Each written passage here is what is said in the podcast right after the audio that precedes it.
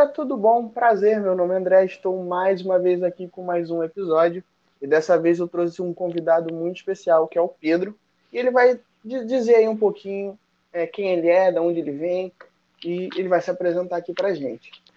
Seja bem-vindo, Pedro. André, muito obrigado pelo convite, de verdade, uma honra estar aqui. Olá todo mundo, bom dia, boa tarde, boa noite para quem está assistindo, para quem está ouvindo.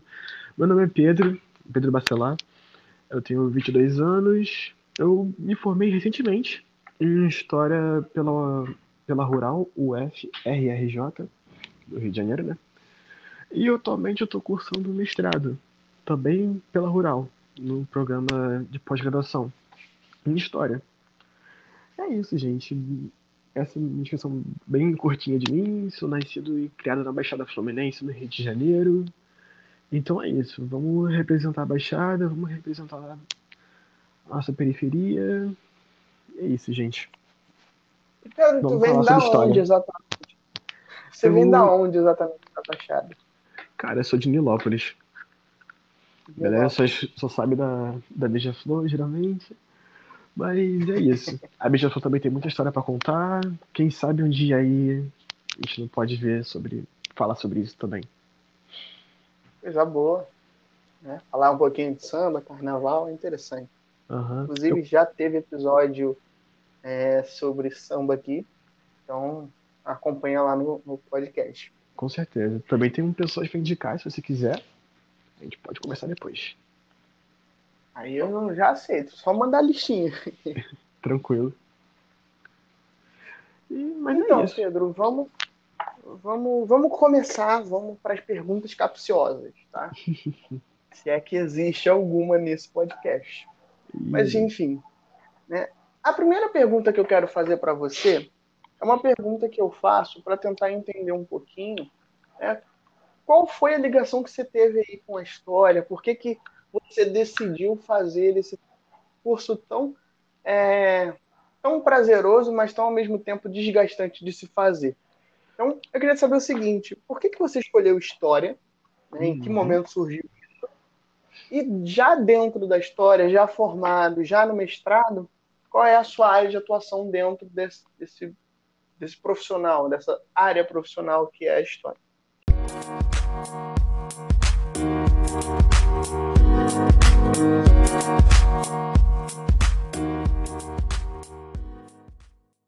Ah, com certeza. Então, vamos lá. Bom, assim, inspiração para poder pensar em cursar história, vou dizer assim, né? Cara, eu acho que assim como muitas pessoas, vem, veio de alguns professores que eu tive ao longo da escola, da minha vida escolar.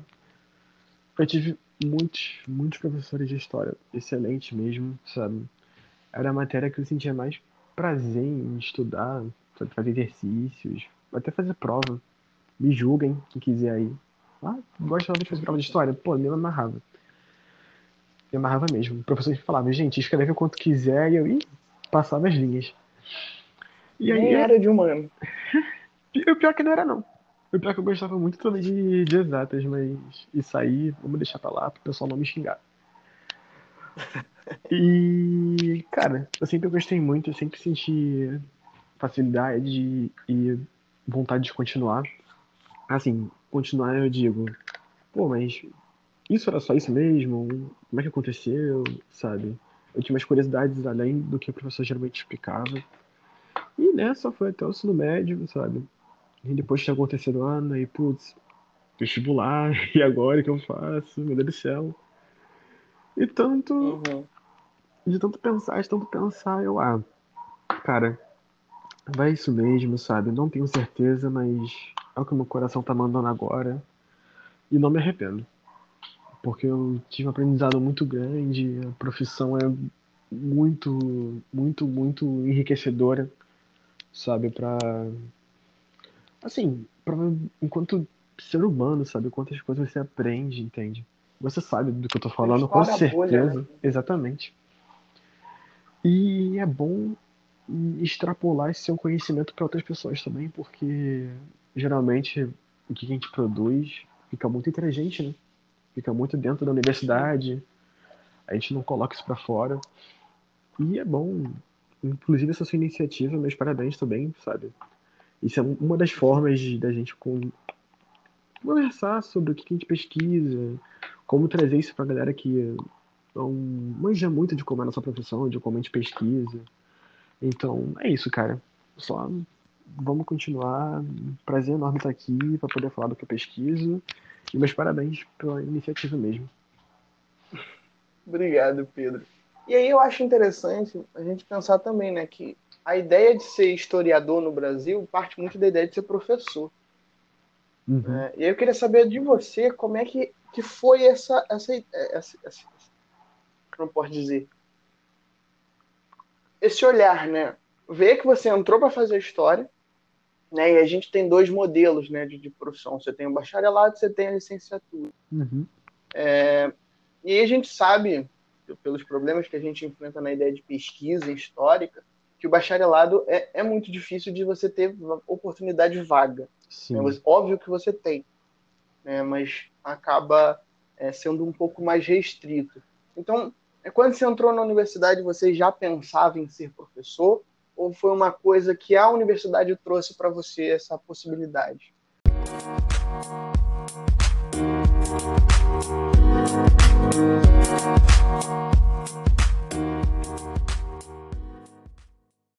Então, um pouco dos dois, vamos dizer assim. Porque eu pensava a mesma coisa. Eu pensava, cara, eu vou fazer história. Ou é pesquisa ou é magistério sabe? Antes de entrar e descobrir mais ou menos a, a gama de opções, eu só tinha essas duas alternativas na minha cabeça, né? E eu pensava, cara, Sim. meus professores me inspiraram muito, assim, professores de da escola, a seguir essa carreira de magistério, sabe? De ensinar, de estar na sala de aula, ter esse contato, de poder ajudar as pessoas nesse sentido. Eu me inspirei muito nesse, nessa parte. Mas assim, eu acho que talvez você me entenda, talvez quem faça qualquer outro curso também entenda, tipo, pode chegar um momento na faculdade que você fica meio que desmotivado. Tu fica, nossa, não sei se é isso mesmo, tô no caminho certo, não sei se estou gostando. E quando eu comecei a ter essas dúvidas, eu entrei em um programa de iniciação à docência. Para quem não sabe, tipo, o famoso PIBID, né? Exatamente. Tipo, tem. Você pode ganhar algumas bolsas de, de estudo ao longo da graduação. E uma delas é uma bolsa de um programa que justamente é para iniciar o estudante na graduação a vida na sala de aula como professor. Né? Você vai acompanhar uma turma, vai acompanhar um professor que vai te supervisionar. E nossa, isso me deu um, um gás para continuar, sabe? Porque Cara, é muito gratificante você estar tá em sala de aula, você poder ajudar, sabe? Dar aula, fazer projetos, oficinas. E eu acho que o que mais. Vamos dizer assim. O que mais te impulsiona é o feedback positivo, sabe? Quando você faz um trabalho, você se dedica para uma coisa e os alunos se interessam, querem saber mais e realmente gostam, sabe, do seu trabalho. Os olhinhos brilhando, né? Nossa, e o teu brilha também de volta, e fica aquele negócio, meu Deus do céu, cara, que sensação gostosa. E foi isso, sabe? Por volta da metade do curso, o curso são oito períodos, né? Eu entrei no PIBID no quarto, mais ou menos. Foi no quarto, se não me engano. E, cara, me apaixonei, sabe? Enfim, logo depois também teve outro programa, que foi Residência Pedagógica, que é mais ou menos na mesma linha, sabe? Um pouco mais complicado. Que é o PIBID, só que o pessoal que já está um pouco mais avançado, né? Sim, sim. Você teve alteração Exatamente. por volta de 2019, 2018? Sim, foi 2018, porque o PIBID ia acabar, né? Na verdade, ele meio que acabou por uns meses, mas não acabou definitivamente, ele acabou voltando. Ainda bem, né? É coisa meio doida. É, o governo, né? Quando o governo não quer ajudar muito a educação, a gente tem essas coisas. Não vamos soltar muitas farpas aí, né? Mas. Meu Deus do céu, 1,4 bilhões de corte na educação, gente. Isso não, isso não é normal. Mas vamos voltar. E foi isso, cara. Sabe? Eu pensava isso antes de entrar na faculdade. E tive mais certeza ainda durante mais ou menos metade do curso. Eu tive, cara, na moral, isso aqui é muito legal, eu tô gostando e eu acho que tô no caminho certo.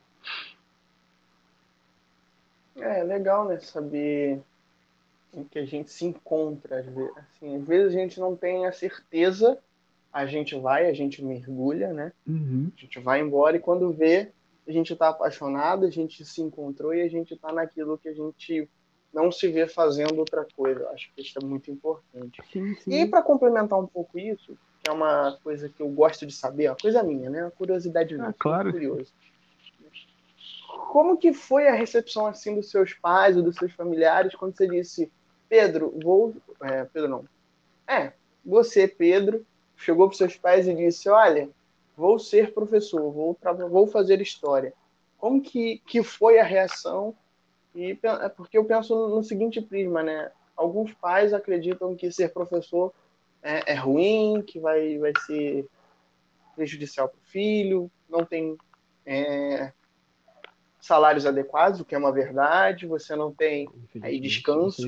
É em período de pandemia o trabalho praticamente dobrou, se a gente parar para analisar. Exato. São mais de 12 horas trabalhando. Meu Deus do céu. Pandemia, a galera fala que o professor parou, meu Deus do céu, gente. Tá continuando trabalhando e muito mais ainda. Mas, nossa, cara, em relação à família, é uma coisa que, tipo assim, chegava a me doer um pouco, porque durante a escola eu sempre fui um aluno muito. Assim, não vamos botar ótimo, mas vamos botar ok, sabe? Eu não me esforçava muito, mas eu sempre tirava notas muito boas, sabe? Eu sempre me mantinha ali entre os melhores alunos da turma. E chegava. E chegou nessa uhum. época, tipo, pô, passei pra história. Porque eu quis, sabe? Eu pensei, pô, eu quero fazer. Pude ter feito outros cursos pra ter noção, mas nem minha nota, minha nota na prova de matemática foi muito boa sei lá, se eu fosse pra minha engenharia, eu conseguiria passar essas coisas assim. Mas aí todo mundo ficou tipo, nossa, vai fazer história, vai ser um garoto inteligente, vai querer dar aula, não sei o que, vai se prestar isso, gente. Você tinha, você tinha projetos maiores, você podia ser um médico, é. podia ser um advogado. E o cara, pelo amor de Deus. Imagina eu sendo médico, vou operar alguém, vou cortar a pessoa toda. Eu não tenho eu coordenação. Tenho eu nem tenho medo de sangue, eu não tenho coordenação, não tenho paciência. Ia ficar, ah, cara, meu Deus do céu, melhora logo. Pô, tô aqui tentando te operar. Ia chegar o cara mimado, fingindo que tá passando mal, eu ia falar, vai pra casa. Sabe, eu sendo advogado, imagina defendendo alguém, eu, pô, gente, pelo amor de Deus, cara, a gente, gente finíssima aqui, ó. Ah, mas ele matou 14 pessoas. Pô, quem nunca, sabe? Brincadeira, gente, brincadeira. Sabe? Brincadeira de verdade, por favor, não me cancelem. Quem nunca teve vontade, né? Ah, isso aí. Realmente, quando. Daí gente... na rural é que mais tem. Na rural, quando a gente tem o governo que a gente tem, nossa.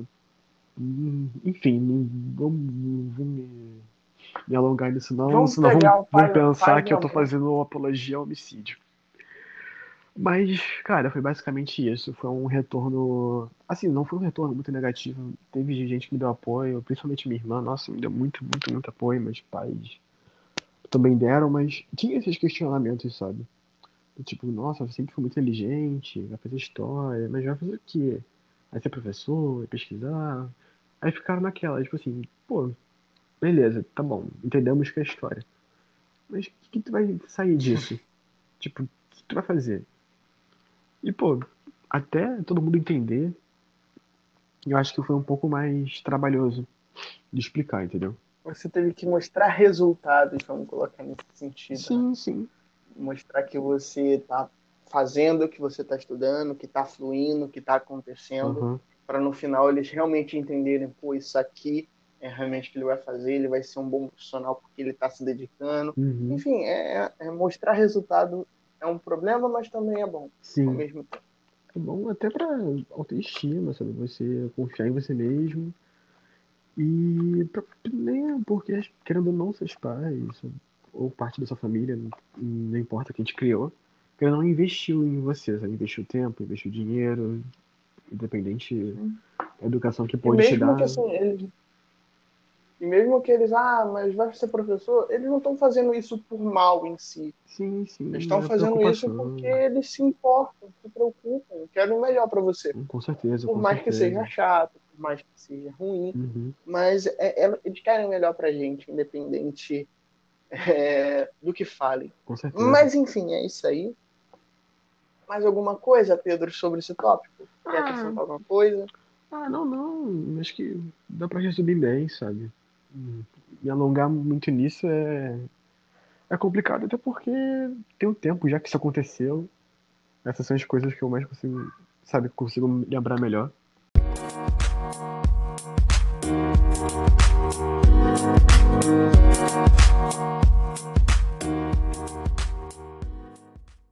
Vamos voltar então para a parte histórica do, do problema que começa agora. é, que aí você vai dar a sua opinião, e aí é a sua opinião, não a minha. Quem vai ser lixado aí na internet é você, não sou eu, então vamos lá. Ai, ai, isso que é bom. Essa é a, essa, essa é a parte boa de ser apresentador. ai, ai, ou entrevistador. Vai se isentar, né, André? Mas vamos lá. Nada de isentão. Isentão aqui não. A gente se posiciona também, mas. tô brincando, tô brincando. É, é, a vida. Vamos lá então. Pedro, a gente sabe que a gente está vivendo aí um momento tão conturbado aí no, no cenário mundial, no cenário brasileiro também. E aí eu queria saber qual é a sua percepção nesse momento é, de como vai ser produzir história nesse momento e como está sendo para produzir história. Né? O que, uhum. que, você pensa disso e como você vê essa situação? Assim, produzir história nesse momento. Primeiro que eu vejo, as pessoas que eu acompanho, que estão trabalhando, que estão pesquisando por agora também, complicou muita gente. Muitas pessoas do programa do mestrado que eu vejo que, por exemplo, ah, tive que mudar minha pesquisa porque eu precisava e Vou dar um exemplo aqui para ficar uma coisa mais palpável, né, pra gente poder imaginar. Eu precisava ir no Arquivo Nacional pesquisar tais documentos. E agora, meio de uma pandemia, arquivos fechados, sabe, conduções, em, sabe, não estão funcionando normalmente. Agora, se não me engano, já estão, mas enfim, não sei dizer se os arquivos já voltaram a abrir. Isso atrapalhou a pesquisa de muita gente, sabe, querendo ou não. Muitas coisas você precisava sair de casa, visitar, pesquisar fora de casa. Até entrevistas. Pessoas que trabalham com entrevistas, com história oral, sabe? Com relatos. Isso, querendo ou não, sabe? Tem pessoas que não têm acesso à internet, que não dá para fazer uma entrevista, sabe? Via internet, Skype, WhatsApp, ligação, que seja. Então isso atrapalhou a pesquisa de muita gente. Depende também da idade que a pessoa vai fazer entrevista, né? Se a pessoa tiver mais de 60 anos, talvez tenha mais dificuldade de mexer com aparelhos eletrônicos. Sim, tem. Então dificulta. E, e, isso nem só idosos, sabe? Porque por conta dessa pandemia, muita gente, por exemplo, até mais da nossa idade, dos 20, dos 30 anos, está com dificuldade de mexer em algumas plataformas e mexer em alguns sites, sabe? Então, assim, querendo ou não, mudou muito o cenário, mudou muito o que a gente precisa fazer. Porque antes, pô, tinha uma dinâmica de você ir a certos lugares. No meu caso, não afetou tanto assim, porque a minha pesquisa eu fazia basicamente acessando a internet. Mas a dinâmica mudou porque você não pode sair de casa. Você não pode encontrar pessoas, você não pode, sabe, consultar amigos, você não pode ter ajuda de ninguém. Você não pode estar numa biblioteca, num ambiente onde pessoas estão estudando. Que não, se ajuda, sabe? Vendo as pessoas estudando, você consegue ficar num ambiente um pouco mais saudável, digamos assim, para poder estudar. Você se sente coeso, né, dentro de uma unidade, assim, ah, não tô sozinho nessa, também então Sim, isso ajuda. Isso ajuda, sabe? Tipo, tu olha pro lado, tu vê gente estudando, sabe? Isso dá uma inspiração. Você, você vê e tu fica, nossa, vou estudar também, sabe? E você fica sozinho agora, tu fica, né? Não quero mais ler isso, sabe? Não tô muito afim. Aí tu fica pensando, nossa, por que da minha existência? Será que. Será que tá certo? Is this the real life? Is this the fantasy? Como diria Queen, Fred Mercury. Aí tu fica, cara, vamos lá, para, respira fundo que vai dar certo. Então, é um período conturbado, com certeza está sendo, sabe? Ainda não acabou. Mas a questão é se adaptar. Você tem que tentar se adaptar a sua pesquisa, a, principalmente a internet, sabe? pesquisar coisas na internet, seja livros, sejam fontes, para não se expor, né? Para não expor sua família. E assim, tentar não surtar de vez, tentar não ficar doido, sabe? Porque isso é, tá, é muito fácil de acontecer. Você, cara, não aguento mais, vou jogar tudo pro alto. Mas aí, tipo, se você jogar os papéis tudo pro alto, tu vai ter que catar eles do chão depois, porque essa é a sua pesquisa. Hum. Então, assim, eu não tenho muito como dizer como vai ser futuramente. Porque, de verdade, eu não parei muito para pensar nisso, porque eu tenho a esperança de sair uma vacina no que vem.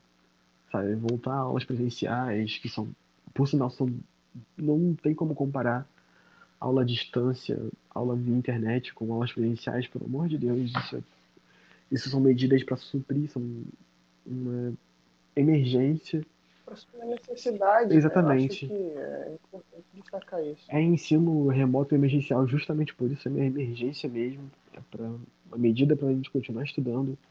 Não vai substituir nunca, não substitui, nunca vai substituir sala de aula, contato professor-aluno. Mas é o que tem para hoje, né?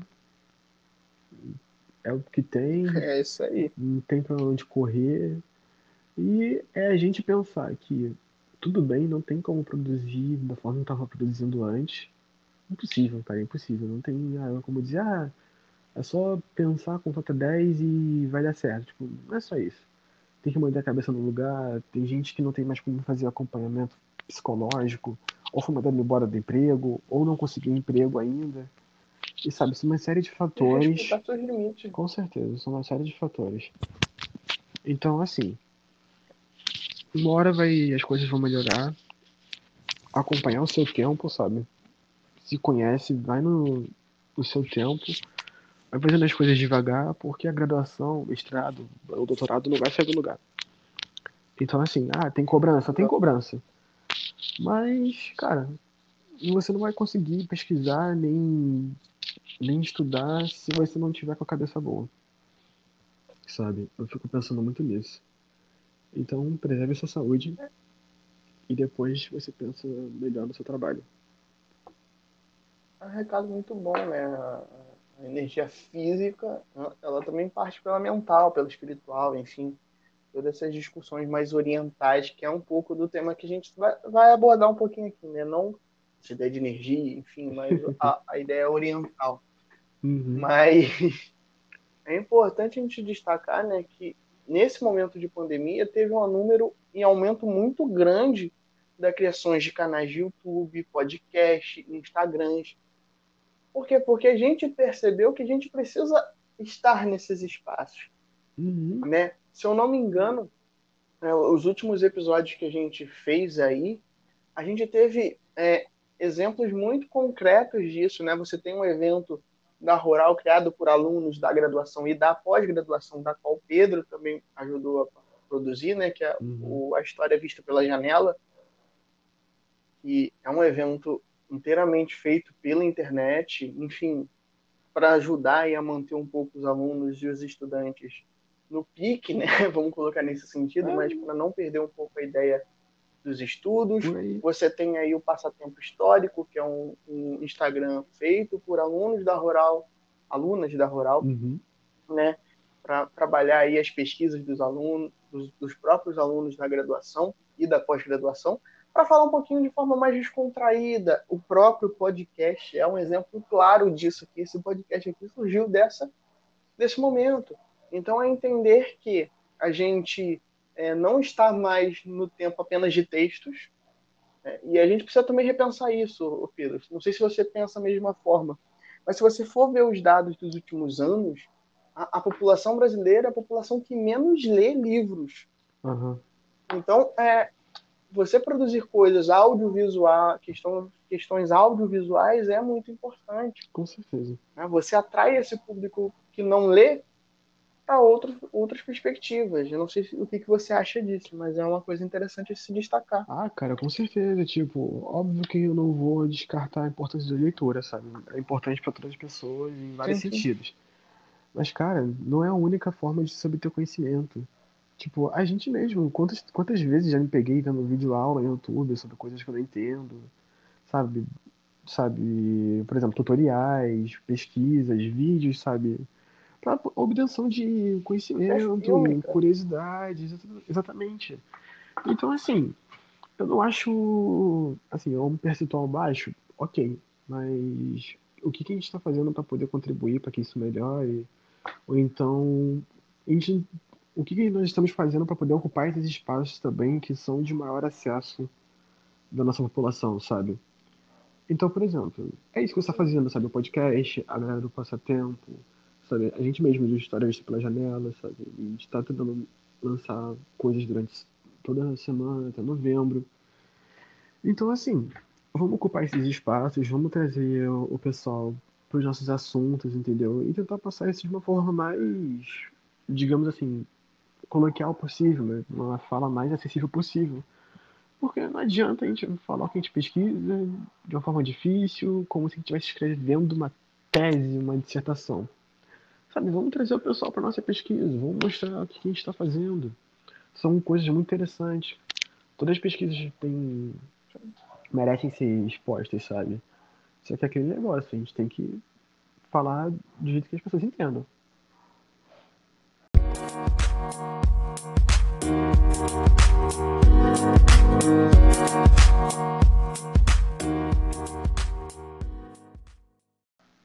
Exatamente, ideia de história pública. Com né? certeza. Eu adoro isso. E é interessante a gente destacar que a gente não está aqui fazendo um, um abaixo assinado contra a escrita de textos, contra a leitura, Exatamente. não, pelo contrário. Uhum. Isso aqui que a gente está fazendo é um complemento. Sim. Só existe esse podcast porque a gente leu, porque a gente pesquisou. Né? Então é você entender que isso é um complemento das leituras, uhum. é, daquilo que a gente vai vivenciando na faculdade. A gente sabe que a fala é muito mais é, importante né, no processo de construção. Uhum. A leitura é importante, mas a fala, você falar, você dialogar, você conversar com pessoas sobre assuntos que você conhece, que você domina, faz muito melhor para o aprendizado. Com certeza. Então, se você nunca ouviu do seu professor, ah, ensine, é, ajude o seu a, a, colega na matéria que ele tem dificuldade, porque você, ao ensinar, você aprende também. Uhum. Então, é, é, é, importante destacar isso. Sim, demais, demais mesmo. Está certíssimo. É.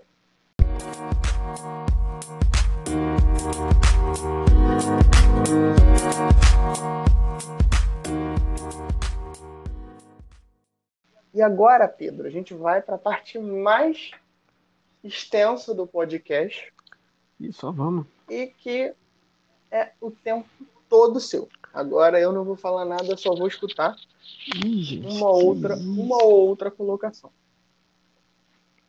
Tá bom? Com certeza, vamos lá. Então vamos lá.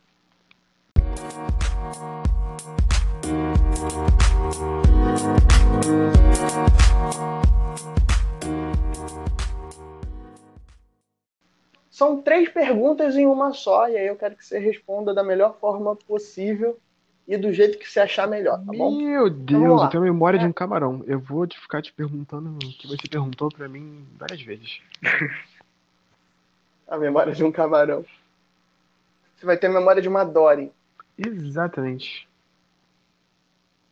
Então, Pedro, eu vou fazer em partes. Se você quiser responder junto duas, você pode. Se você quiser começar por, pela última e depois é, com...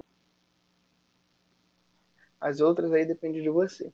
Beleza. A primeira parte da pergunta é a seguinte: é, qual é a sua atual pesquisa? O que, que você tem pesquisado atualmente, uhum. né, aí no seu mestrado? Né? E eu quero saber o seguinte: se você tem ideia de como você conseguiria levar isso que você está estudando para o público que não entende e que não conhece aquilo que você está pesquisando. Uhum. E a última parte dessa pergunta é a pergunta. Essa, eu considero essa pergunta mais difícil. Além de pensar isso tudo, eu gostaria de você fizer, que você fizesse uma auto-reflexão sobre a sua pesquisa e pensasse a minha pesquisa ela é importante para quê? Para que, que uhum. ela serve? Nossa, eu já me perguntei isso muito esse ano todo. Pelo amor de Deus, eu fico, meu Deus do céu, gente, pra que, que eu tô fazendo isso mesmo, hein? Pra que eu tô estudando este negócio? Mas assim, né, vamos falar falando sério mesmo, óbvio que tem seu significado, a sua importância, e eu vou chegar lá depois. Mas vamos primeiro sobre a minha, digamos assim, área de atuação dentro da história, enquanto estou pesquisando no mestrado. Assim, muita gente termina a graduação, né, faz a monografia, uma pesquisa, e geralmente, a maioria, digamos assim, coloca essa pesquisa da monografia na, no mestrado, quando vai seguir a carreira no mestrado. Eu já fiz o contrário, tipo, eu fiz uma pesquisa na, na graduação, na monografia, e uma coisa completamente diferente no mestrado. No mestrado, eu estou estudando História e Trauma. Eu sou aquela pessoa que. Gente, não me entendo mal, pelo amor de Deus. Mas sei lá, eu tenho um certo. Não sei, eu acho que gosto de tragédia. Eu vejo um negócio assim, nossa, isso vai dar errado, tem coisa horrível acontecendo. Você se amarra nos gente, meu Deus do gregos. céu, o que tá rolando? Tá tendo guerra, tá tendo destruição, gente morrendo, meu Deus do céu, que negócio incrível. O que acontece? Assim, vamos botar de uma forma mais acessível, uma coisa assim mais, vamos contextualizar. Eu vou pegar mais ou menos um discursos de sobreviventes de bombardeios no Japão durante a Segunda Guerra Mundial. Porque, vamos vamos lá, né? Tipo, finalzinho da Segunda Guerra Mundial, o Japão foi atacar a base de Pearl Harbor, nos Estados Unidos, né? Aí a galera não gostou muito, né? Foi bombardear o Japão de volta. Só que, pô, vamos lá, né? Pegaram pesado, cara. Pegaram muito pesado. Pô, bomba nuclear é sacanagem, cara. Enfim. Eu vou pensar. E Isso num período que a guerra já estava já, já no tava, final, né? pô, Cabe ressaltar isso. Já tinha a praticamente guerra tava acabado. de muleta, tava andando por ruizona, mancando, não tava nem mal se aguentando, cara. Ainda foi lançar bomba nuclear, cara. Pra qual a necessidade? Enfim, né? Foi um negócio tão bizarro. Mas eu vou estudar história e trauma, como eu falei anteriormente. E história e trauma é isso. Vamos dar um resumo bem rápido aqui, em, sei lá, em 10 segundos. É você estudar eventos que foram catastróficos ou não, mas que tenham um relato de algum sobrevivente, alguma testemunha, e são eventos que possam corroborar, corroborar em memórias coletivas ou individuais, mas isso tem uma discussão na história mesmo, em relação à memória individual e coletiva, que eu não vou entrar muito nisso agora, porque isso é um pouco mais chato, que possa construir uma narrativa de um trauma. Seja de uma guerra, seja de uma doença, seja lá, de um evento muito particular. Vou botar, por exemplo, a Boate Kiss, que foi que sofreu aquele trágico acidente, ou seja até de bombardeios no Japão durante a Segunda Guerra Mundial. Então, o que acontece? Geralmente, em história e trauma, você pensa em algumas fontes que são, por exemplo, testemunhos, são entrevistas, são depoimentos, sabe? Até alguns documentários que são produzidos a partir de testemunhas ou sobreviventes. Mas no caso da minha pesquisa, no mestrado, eu quero meio que abrir um pouco esse leque. Eu estou pesquisando animações feitas por próprios japoneses, os famosos animes, né? Vamos botar assim. Eu tô eu tô aí pesquisando Exata. Generalizando É, gente. população todo, aí. todo mundo, pelo, é pô, pelo amor de desenho Deus, todo mundo já viu. Dragon Ball, já viu Naruto, já viu Cavaleiro do Zodíaco, pelo amor de Deus, negócio de uma maneira. Aí Cavaleiro eu tô do pegando os desenhos que são nesse estilo, mas que não tem nada a ver com esses desenhos, sabe, Dragon Ball, enfim. São coisas que tratam realmente a realidade e a galera que escreveu essas histórias, sabe, tipo, vamos botar assim, os roteiristas, né, os diretores, os autores, autores fica melhor. Os Uhum. autores de cada um das histórias dos dois filmes que eu tô analisando são sobreviventes desses bombardeios em território japonês, sabe? Então, vamos botar o primeiro filme, o mais famoso de todos, é o se chama Túmulo dos Vagalumes. Ele é produzido pelo Estúdios Ghibli. É um estúdio bem famoso de animação, sabe? Tem vários filmes, muitos estão na Netflix, pra quem quiser. E o Túmulo dos Vagalumes conta a história de dois irmãos que estão tentando sobreviver a bombardeios na, que acontecem no Japão. Então é o irmão mais velho, a irmã mais nova. Só que o filme, gente, só assistam esses filmes se vocês estiverem bem com a vida, sabe? Um, um dia de paz de espírito lá em cima. Porque são tristes. São tristes. É Emocionalmente assim, bem. Pra tu chorar, pra tu pensar que, cara, a vida é uma merda. Desculpa. Mas, assim. É isso. Não assistam quando vocês estiverem tristes, porque vai deixar vocês pior. Então, eu vou resumir bastante esse filme. Ele traz uma pegada, assim, de sobrevivência. Óbvio, você. Esses irmãos, eles perdem a mãe, a cidade deles toda, se não me engano. Eu esqueci o nome da cidade, acho que é Seita, Seta, não lembro exatamente o nome. Deixa eu ver. Seita é o nome eu... da criança, não? Ah, depois eu, depois eu. Podem me corrigir. Isso, exatamente, exatamente. Mas o nome da cidade que é bombardeada. E eles têm que fugir, sabe? Eles têm que sair da cidade, procurar abrigo, comida. Sabe, sobreviver mesmo em tempo de guerra. É uma coisa bem pesada. E ao mesmo tempo, eles estão vivendo a infância, porque o filme mostra muito isso. Por um lado, tem uma guerra acontecendo, e por outro, mostra a inocência de crianças sobrevivendo a isso tudo. Então, logo o pôster, o pôster que eu te mostrei, Sim. do Tomo de Vagalumes, é uma coisa muito, sei lá, eu não sei que sentimento colocar nesse pôster. Porque são os dois irmãos brincando lá com os vagalumezinhos que eles acham depois. Só que os vagalumes, eles são os círculozinhos que estão acesos né, nesse pôster, eles estão sendo meio que misturados e confundidos com bombas que caem de um avião. Então é para trazer mais ou menos essa, esse acompanhamento. De ao mesmo tempo são crianças tentando sobreviver, sabe? Estão vivendo a sua infância ou adolescência, não importa você tá o meio a um horror de uma guerra. Então, eu não vou dar spoiler sobre o que acontece, mas assim, assista se você tiver uma semana, um dia, um mês muito tranquilo, porque vai fazer você chorar bastante.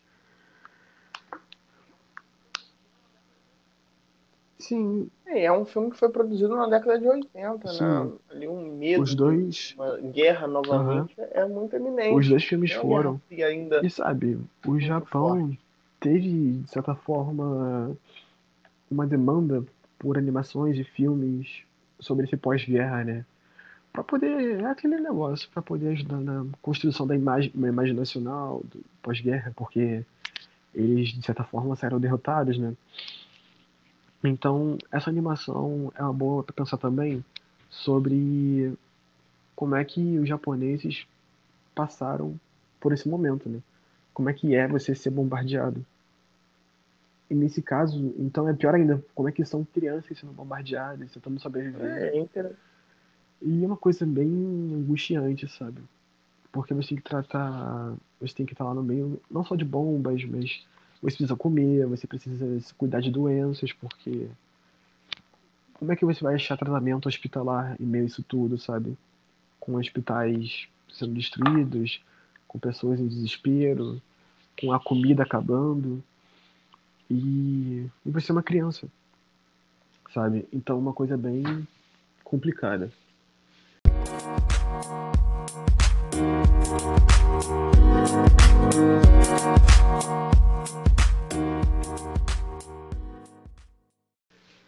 E o outro filme se chama Game Pés Descalços. É isso mesmo, Game é o nome do protagonista. Pés Descalços é, enfim, uma coisa bem autoexplicativa, né? Uhum, eu realmente. É a tradução brasileira que fizeram. Durante o filme, mas enfim. Esse caso é um pouco mais pesado. É bem mais pesado, é bem pesado também não vou fazer comparações, sabe? ambos são coisas bem catastróficas. Mas esse, o Gen, que representa o autor, né, que sobreviveu a esse fenômeno, ele é um dos sobreviventes da bomba de Hiroshima, da bomba nuclear. tem uma parte desse filme que até viralizou nas redes sociais há um tempo atrás. Você pode até achar hoje em dia. Que é um desenho de pessoas sendo meio que pulverizadas pela bomba, sabe? Pessoas sendo totalmente aniquiladas pela bomba. É uma cena muito, muito pesada, por sinal. Então, esse, esse filme, esse longo, vamos botar assim, ele começa lá com o Game. Eu acho que, se não me engano, ele tem 8 anos. Ele tá com a família dele e tudo mais. Aí, adiantando um pouco mais o filme, a bomba cai. E ele é uma criança de 8 anos em meio a uma explosão nuclear. Cara, são pessoas deformadas. Você não reconhece mais a área que você vivia porque aquilo não existe mais, a cidade foi completamente devastada. Pessoas estão deformadas, acho que não morreram, né? vamos botar assim, acho que morreram também, estão completamente irreconhecíveis. Você está num cenário, sabe, é um pandemônio generalizado, é uma situação de, cara, o que está acontecendo? Parece um inferno. E imagina uma criança passando por isso tudo, sabe? Então essa é a situação que o personagem, né, o Gen, hum. tá, tá inserido ali, porque, querendo ou não, a gente coloca isso, pelo que eu venho pesquisando, com, óbvio, são construção, de, isso é uma construção de uma narrativa, de ambos os autores dos dois filmes. Você tá narrando o evento a partir da sua perspectiva, e tem como você historicizar isso. Você tem como você pensar a história a partir desses filmes. E ainda mais se você olhar isso como um testemunho porque você não está ali fazendo depoimento, prestando depoimento. Mas é uma forma de você contar, de você narrar o que aconteceu. É uma forma de você produzir a sua história. E, e você acaba percebendo, né, Pedro, a, a, narrativa, a visão que esse Exatamente. público tem sobre aquele ocorrido, né? Como eles acreditavam e, e, e como que foi para eles observar tudo isso. Então é interessante perceber como eles é, uhum. é, pontuam as coisas que aconteceram. Né? E o Japão ele tem uma coisa muito legal nos seus desenhos. Né? Eu acho que os seus animes, no caso, que é a ideia de mostrar o que realmente acontece. Porque assim, se você for ver Cavaleiros do Zodíaco, uhum. por exemplo, não estou falando de realidade em si, mas a, a, questão de violência, ela é muito Sim aberta, o sangue saindo, to, toda essa questão para eles é, é importante, Sim. porque isso constrói a narrativa. Com certeza. Eu acho que a censura de anime é um problema. Não tem hum, como censurar, possível, por exemplo, é. Dragon Ball inteiro. Uhum. É. Você tem outros recursos para censurar. Sim, é, Mas, por exemplo, o sangue branco, cara. Uhum. Se você for ver, por exemplo, Nanatsu Tenzai agora, essa terceira temporada, uhum. o sangue que sai dos monstros é branco. Então é um bagulho bem, bem complicado, né? Naruto Tenzai, pra quem não sabe, é os sete pecados capitais. E isso também vai de país pra país, sabe? Tem países que proíbem episódios, tem países que proíbem animes inteiros. E é uma coisa muito complicada. Até porque, por exemplo, essa questão da bomba nuclear marcou hum. tanto o Japão que, por exemplo, você tem muitos animes que, por exemplo, o personagem. Vamos botar assim, é uma história fictícia, né? Por exemplo, Dragon Ball. Vamos lá, o, o personagem é poderoso, lança um poder, um ataque e causa uma explosão muito grande. Você pode perceber que isso não só no Dragon Ball, mas em outros também. Que a explosão meio que remete um pouco ao contorno do desenho que a bomba nuclear fazia. Fez, no caso, né? Isso é meio que pra poder dimensionar, pra poder falar assim, nossa, uhum. o ataque foi poderoso, olha só.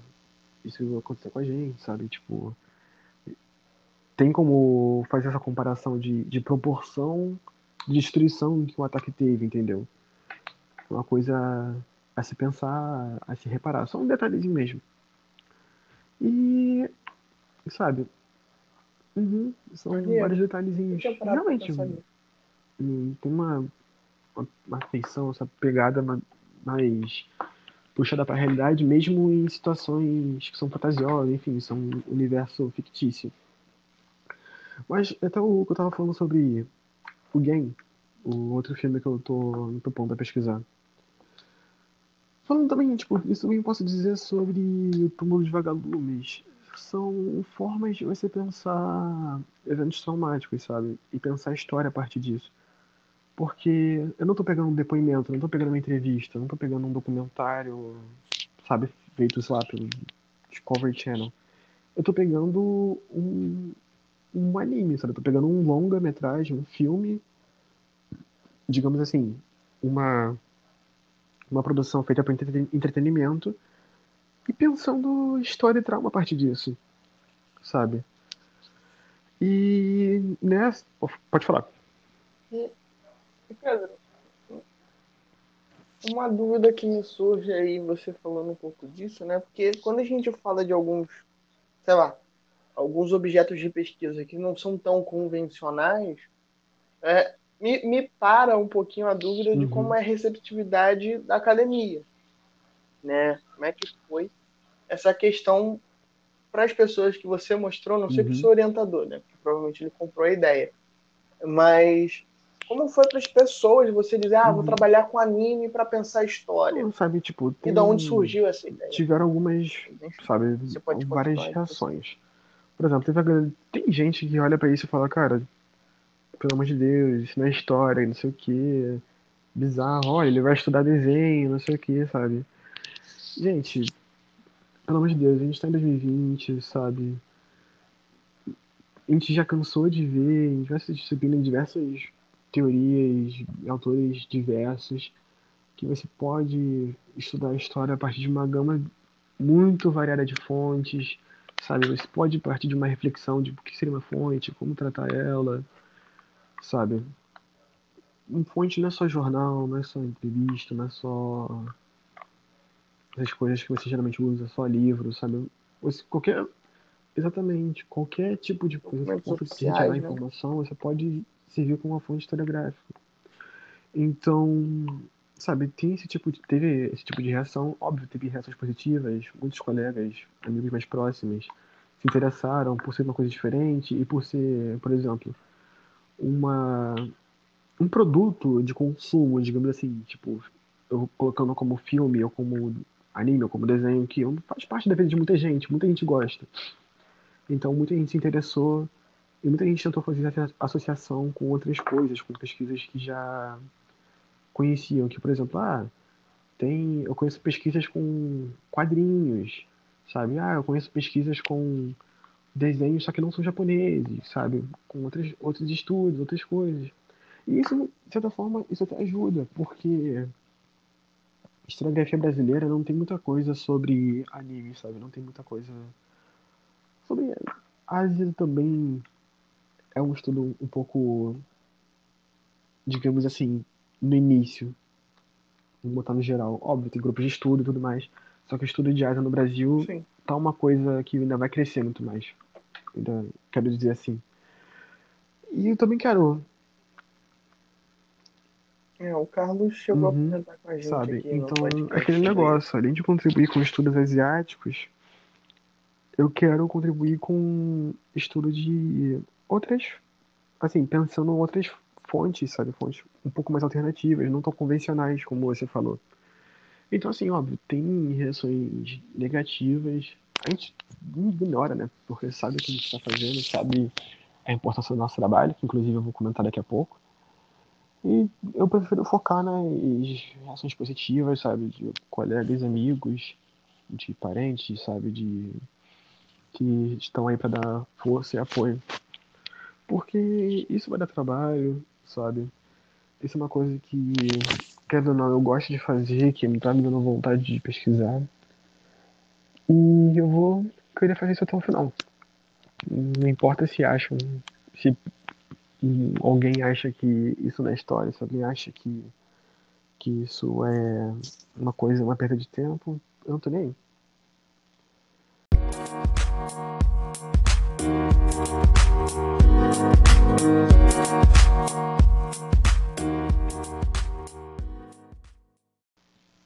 Entendeu? Então é basicamente isso. Em relação a como passar isso, eu fico pensando muito também que, vamos pensar, por exemplo, em escola, essas coisas, a gente consegue ter uma visão desse, desse evento da Segunda Guerra Mundial, desse finalzinho, do Japão um pouco superficial. A gente sempre aprende, tipo, ó, o Japão atacou a base de Pearl Harbor, e aí Estados Unidos foi, atacaram eles de volta e tudo mais. Beleza. Isso aí é uma coisa que tá, digamos, vamos, vou deixar mais aspas aqui, né? Que tá um pouco mais no senso comum, digamos assim. A galera saiu um pouco mais desse ponto específico. E por que não ampliar um pouco mais essa discussão, ampliar um pouco mais essa ideia? E pensar, tipo, olha só, tem filmes, tem que é uma animação que conta sobre como o Japão foi bombardeado, sabe? Uma perspectiva totalmente diferente, sabe? Os japoneses não pensam, não tem muita essa ideia de produzir filmes animados e direcioná-los para crianças. Porque, por exemplo, a gente tem muita essa ideia de, por exemplo, desenho ser uma coisa infantil. Ou então filme animado é uma coisa mais família, uma coisa mais infantil. Vamos botar, sei lá, tipo, Kung Fu Panda, sabe? É uma coisa assim, ah, classificação 12 anos. Eu tô chutando, não sei se é exatamente isso.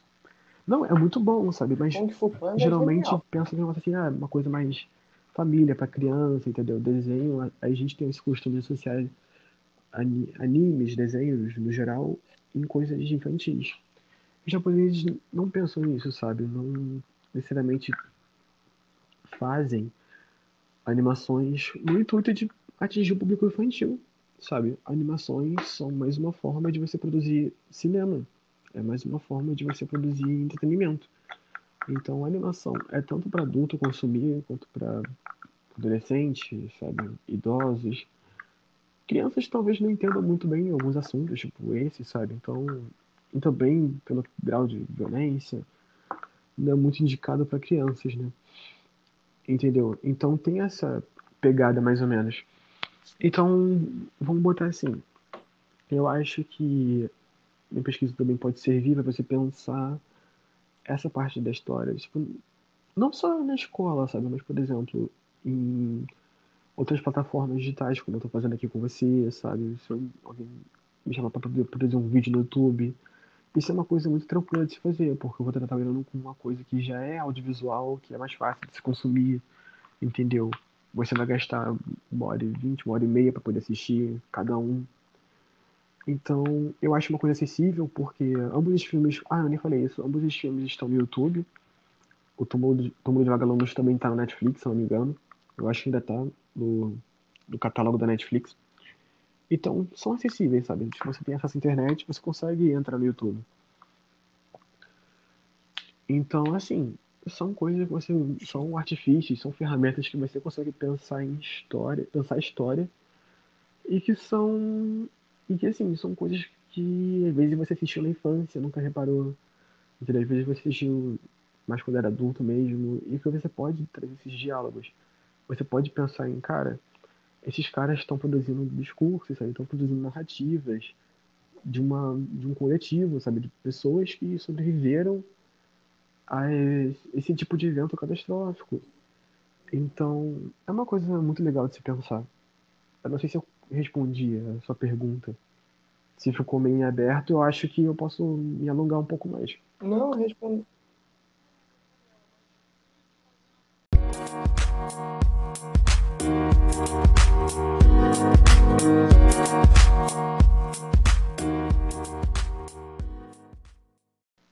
Não, não tem uhum. problema, mas deixa eu te fazer uma pergunta. E essa vontade de trabalhar com animes, ela surgiu como? Como juntar animes e histórias Cara, brotou assim um projeto de anime, sabe? Tipo, até esses que são mais para entretenimento mesmo, sabe? Desde pequeno eu gostava de Dragon Ball, essas coisas, Naruto, Shingeki no Kyojin. É... Então, assim, sempre foram uhum. um, assim, uma fonte de consumo de entretenimento muito recorrente na minha vida, sabe? Sempre gostei muito de assistir. Até hoje assisto, sabe? Gosto muito. E uma coisa legal também é que, voltando um pouco atrás do que eu falei sobre a época que eu tava fazendo, que eu fui aceito no programa de iniciação à docência, que eu tava trabalhando nas, nas escolas e tal, as crianças, os alunos também gostam muito de animes. Então, por exemplo, eu já fiz um projeto com outro amigo meu, não sei se posso falar nomes aqui, Mas eu já fiz um outro projeto do México. Ah, você conhece o Rony? Pode falar nome, tem problema. A, a gente. Uhum. A gente fazia Ah, uns Rony, projetos Rony na, maravilhoso. sabe, oficinas nas escolas, estudando animes, estudando HQs e pensando em racismo sobre isso, como você consegue perceber racismo dentro dessas dentro dessas dessas coisas, sabe, de, de animes, filmes, HQs, sabe, em desenhos animados. E foi uma coisa que assim, os alunos receberam muito bem, gostaram muito e pediram ter mais. E depois a gente fez uma outra parte sobre animações também. Então, cara, a- trabalhar com animações é uma coisa que eu gosto de fazer. Assim, por hobby, por prazer. Então, por que não pensar isso com história, sabe? Por que não trazer isso pro meu trabalho? Já que é uma coisa possível, entende? Então, assim, teve essa inspiração pessoal minha, sempre gostei. E também acho que teve esse estalo também quando eu tava dando aulas, quando eu tava trabalhando com nas escolas, entendeu? Então eu fico pensando, cara, é uma coisa que eu consigo levar pra sala de aula se eu Ok. adaptar melhor, entendeu? Porque agora eu tô pensando numa pesquisa voltada pra mestrado, pra poder, né, para poder mostrar pra academia. Mas eu consigo adaptar essa pesquisa pra um outro público que não acadêmico, sabe? Então, foi mais ou menos essas inspirações que eu tive. Hum, Não, isso é sensacional, né? Acho uma coisa perfeita. É, para a gente pensar um pouquinho mais do que a gente entende como, como história, como fonte, uhum, como fonte histórica também, né? E é uma coisa que está um pouco fora da nossa realidade. Eu queria saber o seguinte também, acho que se eu não me engano, não, não, eu, se eu me perdi, eu, me perdoa fazer essa pergunta de novo. Mas é, o exercício de autorreflexão aí, a minha pesquisa é importante para quê, né? Pra- Então, que, que ah, sua isso aí pesquisa é é realmente a outra, a outra parte da pergunta. Tava faltando isso.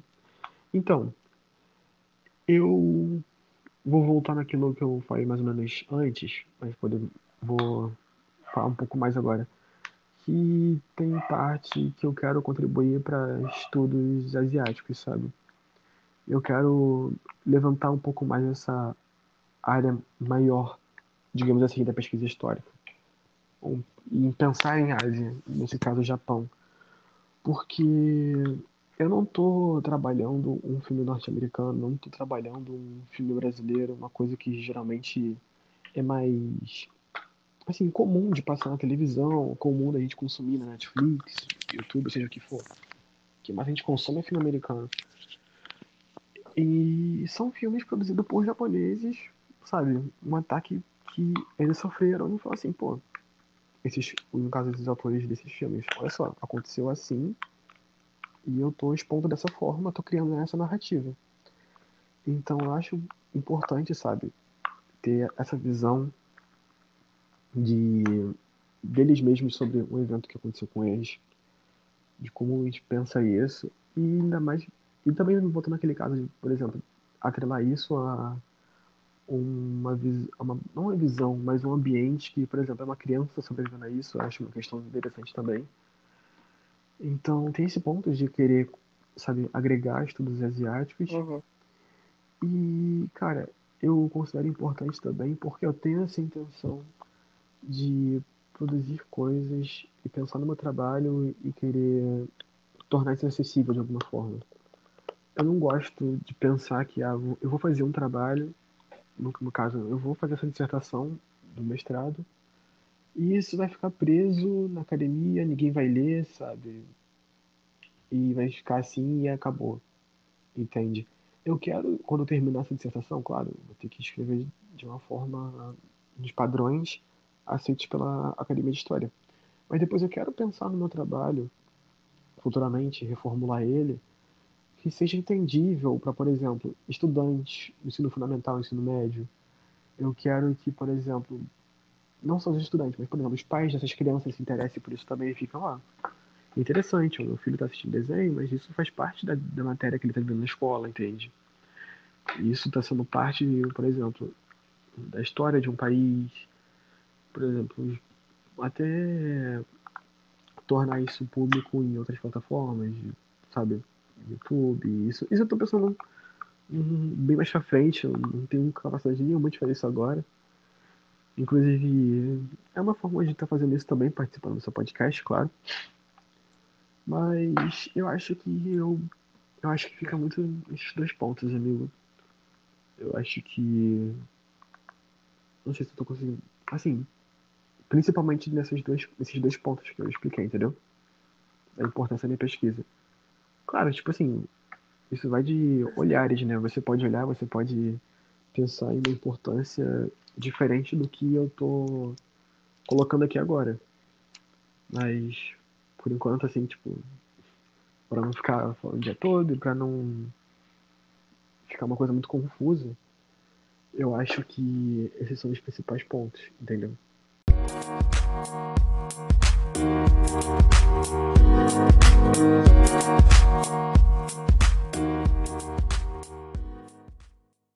Não, e, e, eu acho isso perfeito, né? Acho que isso responde bastante os seus, os seus questionamentos, né? E o uhum. porquê você está pesquisando o que você pesquisa. E, e, é uma coisa bem legal da gente pensar que eles os animes também não só retratam uhum. a questão da, da Segunda Guerra, né? Se você parar para analisar, por exemplo, o Naruto, que é um dos animes que é mais popularizado é, no Brasil, por exemplo, é, ele uhum. trata também de Idade Média. Se você parar para analisar direitinho, você tem uma questão feudal ali. Obviamente não é aquela Sim. Idade Média ocidentalizada que a gente conhece, mas ele está dentro dessa noção de Idade Média. Então é interessante a gente perceber pequenos detalhes que a uhum. gente às vezes a gente deixa e sabe, passar você estudar estruturas sociais, você consegue pensar muita coisa em muitos animes, sabe? E até citando mais ou menos aquilo que eu falei sobre questões raciais e tudo mais. Tipo, você consegue perceber isso em muitos, muitos, muitos, muitos animes. Vamos botar, por exemplo, o Naruto. O Naruto tem aquela divisão do Naruto clássico, enquanto ele é, entre aspas, criança, né? Tem 13 anos, se não me engano. E o Naruto Shippuden, que quando ele sai da aldeia, retorna, Exatamente, tá com 16 tá, anos, se não me tá engano. Tá um pouquinho, entre aspas, entre é. muitas aspas, né? Porque o Naruto é meio estranho, entre muitas aspas ele volta um pouquinho mais maduro. Mas assim, demora muito tempo até o Naruto aparecer personagens negros. E quando aparecem, você repara que eles são escandalosos, sabe? São atrapalhados, e tem muito aquela questão da força do da força física, óbvio que são nessa parte é um atributo positivo. Mas fica pensando, tipo, pô, quando aparece o personagem negro, ele só é um brutamonte fortão, estancadaloso, que faz e não pensa, entendeu? Que quer, que põe músculos no lugar de estratégia, não sei o que. Então, meio que é uma coisa você não repara muito, pode ser um pouco sutil, mas você, mas você parar pra pensar, tem essas questões, sabe?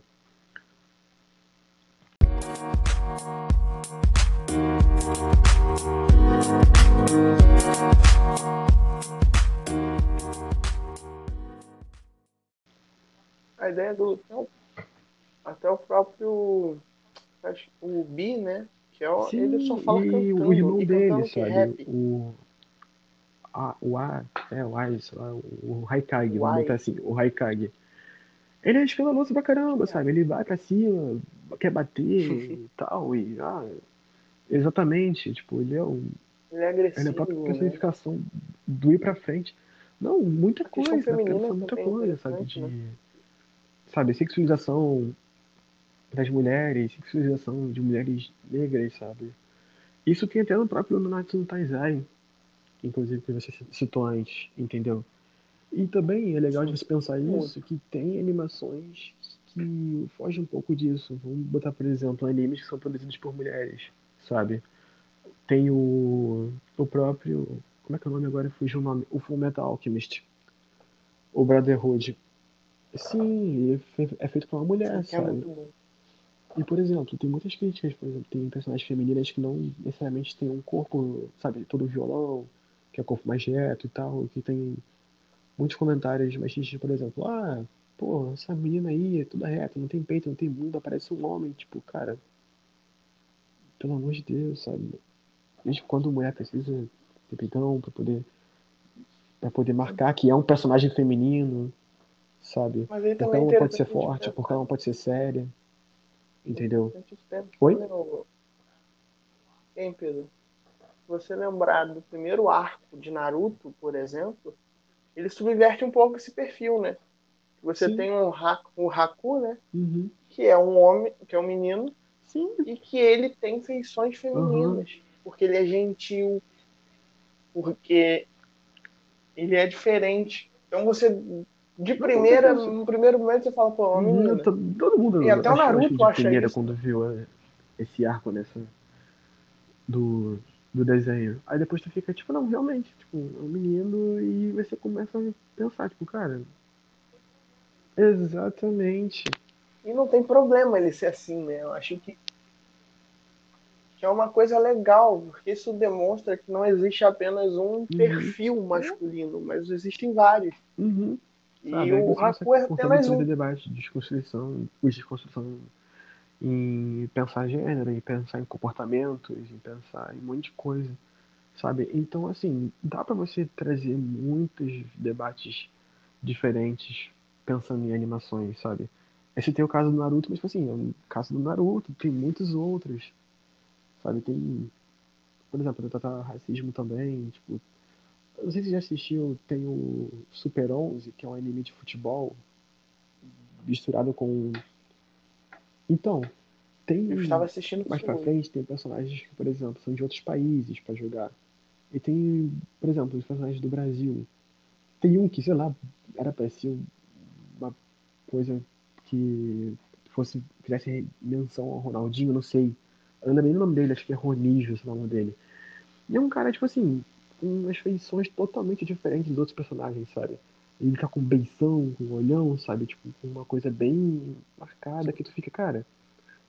Não, isso é pra ser um ser humano, sabe? Tipo, será mesmo que isso é normal? Pensando no Dragon Ball mesmo, sabe? Tipo, o Sr. Popo, que era pra ser um personagem negro, ele parece. Ele é todo. Sabe? Meio que. Eu não vou entrar muito em detalhes. Quem sabe. Quem conhece sabe do que eu tô falando, entendeu? E você consegue trazer isso pra, pra vários universos, sabe? Tipo, quadrinhos antigos, pra. sei lá, outras animações que não japonesas, enfim. Você consegue ampliar muito o debate nessa. Filmes, animações.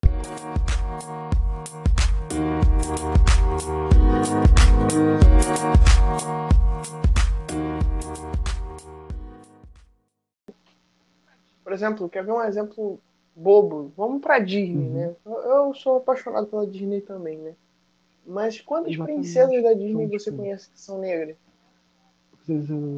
Única que você conhece é a Isso. princesa lá do Princesa e o Sapo. Uhum. Se retrata ali a, a década de 50, 60, agora não lembro, é, dos Estados Unidos, demarcando a magia, né? Que a questão do filme envolve magia, Aham. E exotismo, né? Ali, em relação ao vilão da série. Da série não, da animação. Né? E outro personagem negro Acho... tem algum Eu não lembro se Moana não é. Disney. Mas enfim. é- Moana é, de, é Moana, Disney. tipo, é. Que é também Uhum. um novo padrão. Aí tu fica, tipo, contando nos dedos, sabe? Que ela é tipo, polinésia, né? nossa, cara, são coisas bem. E, por exemplo, quando aparecem os personagens negros, eles são muito. Tem essas características, por exemplo, físicas, essas... ou agressivas, ou demarcações fisiológicas mesmo, sabe? O corpo, por exemplo, tá com um beiço grandão, uma boca grandona, um nariz grandão, entendeu? E são, são, carac... são características que, por exemplo, Eu diferem se é- muito dos outros tipos, dos outros personagens ao longo das histórias, entendeu? Coisas que fogem dos padrões humanos, entendeu? Tipo, cara, nenhum humano tem um beiço desse jeito, tem boca desse jeito, entendeu? Eu, lembrei de um desenho, não sei qual que é agora. Eu não sei se é pica-pau, se é algum outro desenho.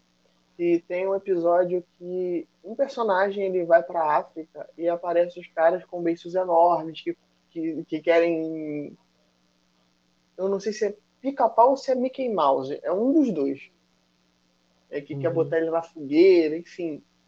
E tu fica, cara, que expressão, que África, Exatamente. Que, que negro que ele tá tem querendo passar. Tem os quadrinhos do né? Tintim também, Mas, que quando ele vai pra África, aí tem... É, é muito... Sabe, tem essa imagem bem famosa é, acho que é o Tintim. das pessoas carregando, tipo, dos que eles colocam, né, como africanos, carregando ele. E, cara, são umas coisas muito bizarras, tipo... Assim, não parece que o, o animador quis representar um ser humano, entende? Porque isso sem contar na, quando, em quadrinhos, assim, mais do início do século XX, que eram feitos, que quando não pegavam um macaco mesmo, e falavam, ah, não, esse aí é um, é um conhecido meu, tal, meu assistente, não sei o quê. Aí que era pra ser um personagem negro, que geralmente é um alívio cômico, sabe? Geralmente atrapalhado, só serve ali pra fazer besteira, só serve pra fazer coisa errada. Quando tu vê, ele não parece nem um ser humano, às vezes parece um macaco, às vezes, sabe? É uma coisa muito, muito, muito gritante, que tá na sua cara. E que, sei lá, não sei como. Isso, isso me incomoda. Não sei como. Tem certas pessoas que não se incomodam assistindo esse tipo de coisa, entendeu?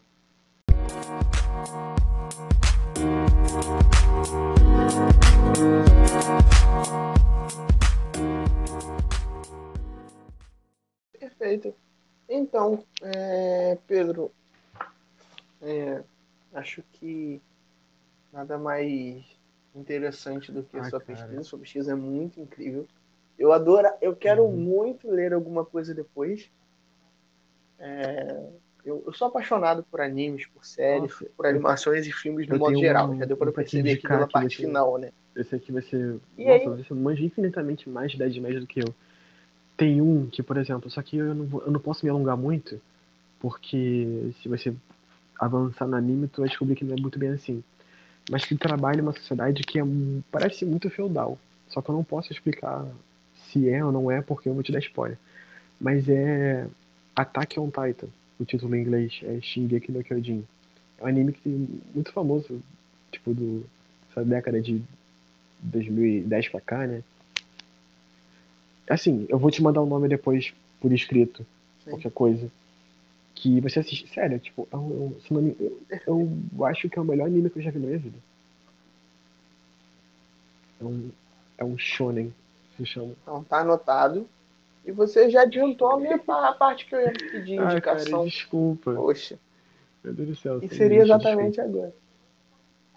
Mas enfim, não tem problema, você pode indicar mais. É isso. que a gente ouve. Então, Pedro, muito obrigado pela participação. Né? Eu adorei conversar com você. Essa Nossa, gravação cara.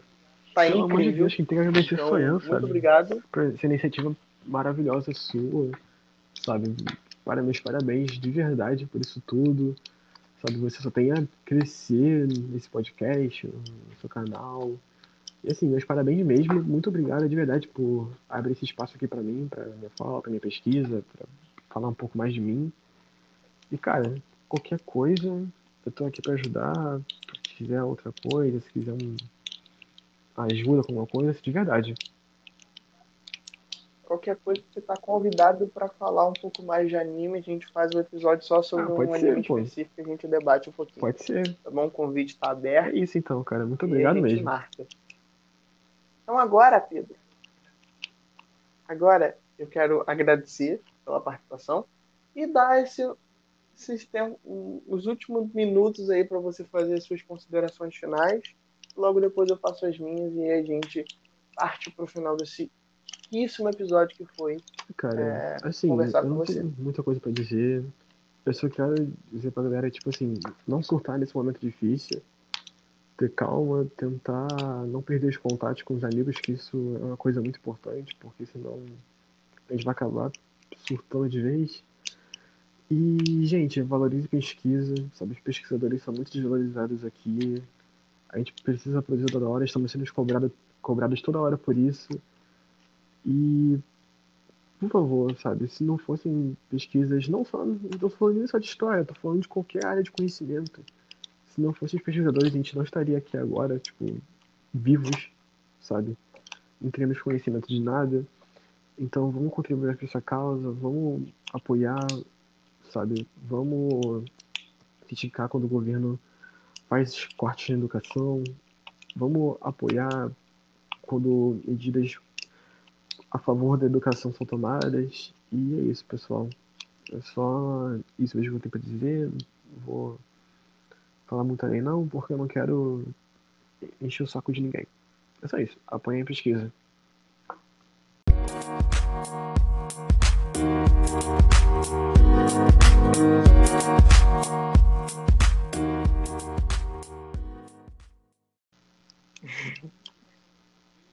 É, você tem alguma indicação para fazer? Alguma, algum telefone, algum contato para as pessoas poderem entrar com um contato para você, para tirar dúvidas sobre a sua pesquisa, então, saber um pouco mais? Fazer um pequeno merchan aqui, você já falou do, do nosso Instagram, mas sigam as redes sociais do História Vista pela Janela. É isso mesmo, só precisa no Instagram que vai aparecer. É um evento que eu estou fazendo com mais uns amigos e uns colegas também, tá muito legal, tem várias atrações.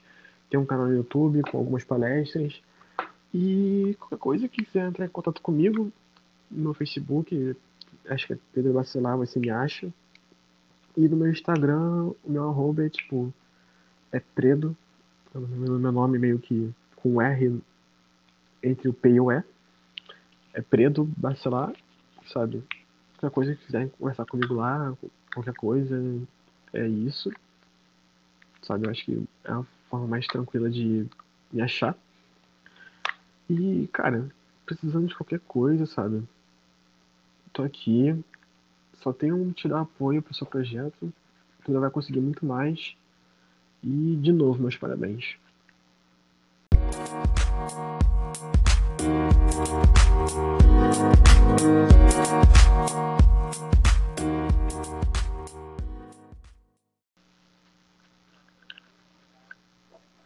Nossa, Pedro, obrigado. E agora vai eu para minha parte super genial de divulgação, tá bom?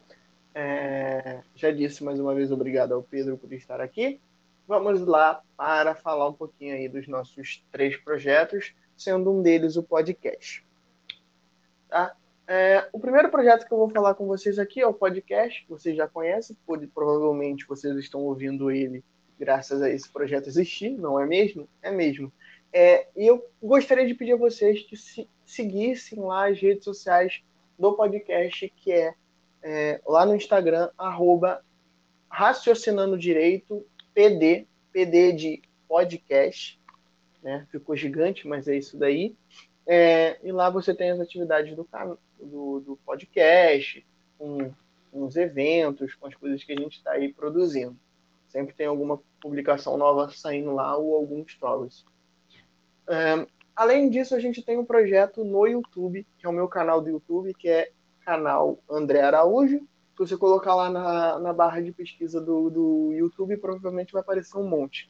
Então o link vai estar na descrição do podcast, assim como as referências e as redes sociais do Pedro. Beleza?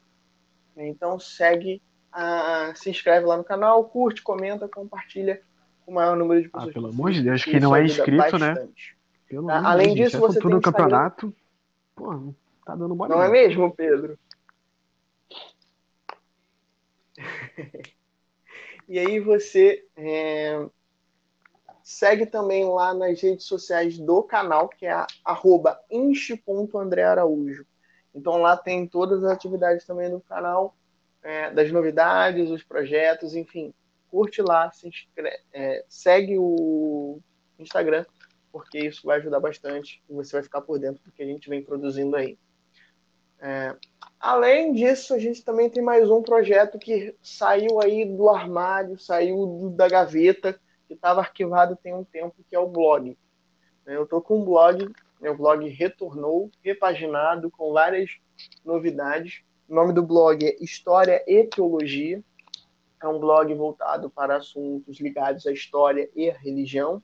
e principalmente a história da religião, mas os temas de história são os mais variados possíveis. A gente aceita é, textos de graduandos, pós-graduandos, professores, enfim, todo esse campo aí bem grande das humanidades também, é, além da teologia.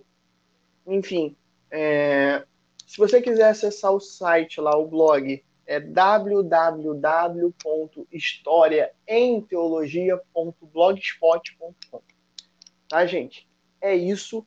Muito obrigado por vocês ouvirem esse episódio até aqui. Tchau, tchau, galera. Valeu. Isso aí, tchau, até tchau. a próxima.